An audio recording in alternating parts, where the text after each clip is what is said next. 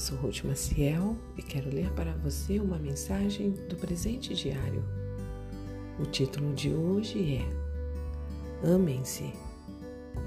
O versículo encontra-se no livro de João, capítulo 13, que diz: Todos saberão que vocês são meus discípulos se vocês se amarem uns aos outros.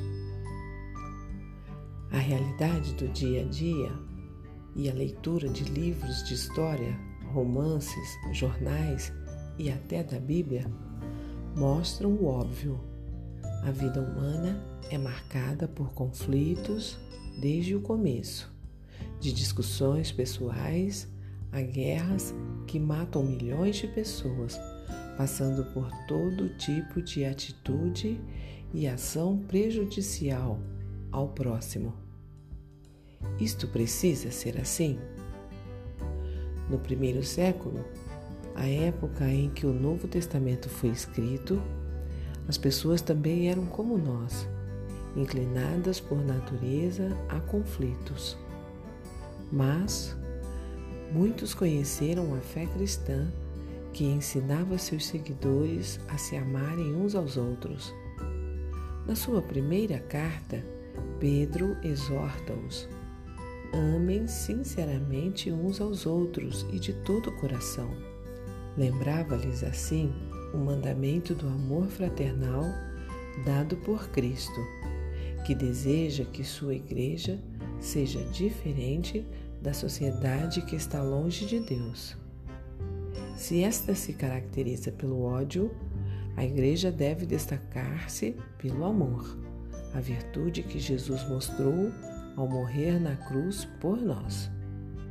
É possível que seus seguidores amem uns aos outros? Veja, vocês foram regenerados por meio da palavra de Deus. O Espírito Santo pode transformar alguém a ponto de este agir de uma forma que o aproxima do outro, com amor, paz, paciência, amabilidade, bondade, fidelidade, mansidão e domínio próprio. Estas virtudes contrastam com a natureza humana, que azedam nossos relacionamentos.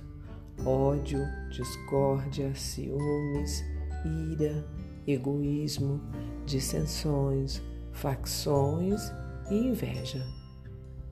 Portanto, amar ao outro significa despojar-se de atitudes e ações que prejudicam o próximo, como maldade, engano, hipocrisia, inveja e maledicência.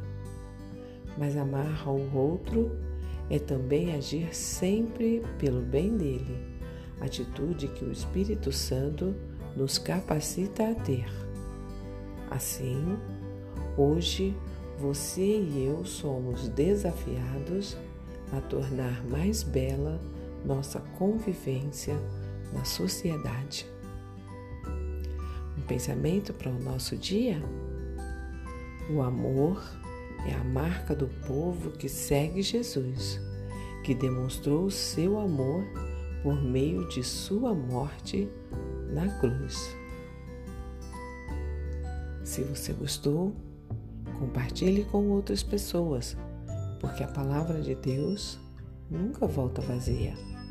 Tenha um bom dia e fique na paz do Senhor.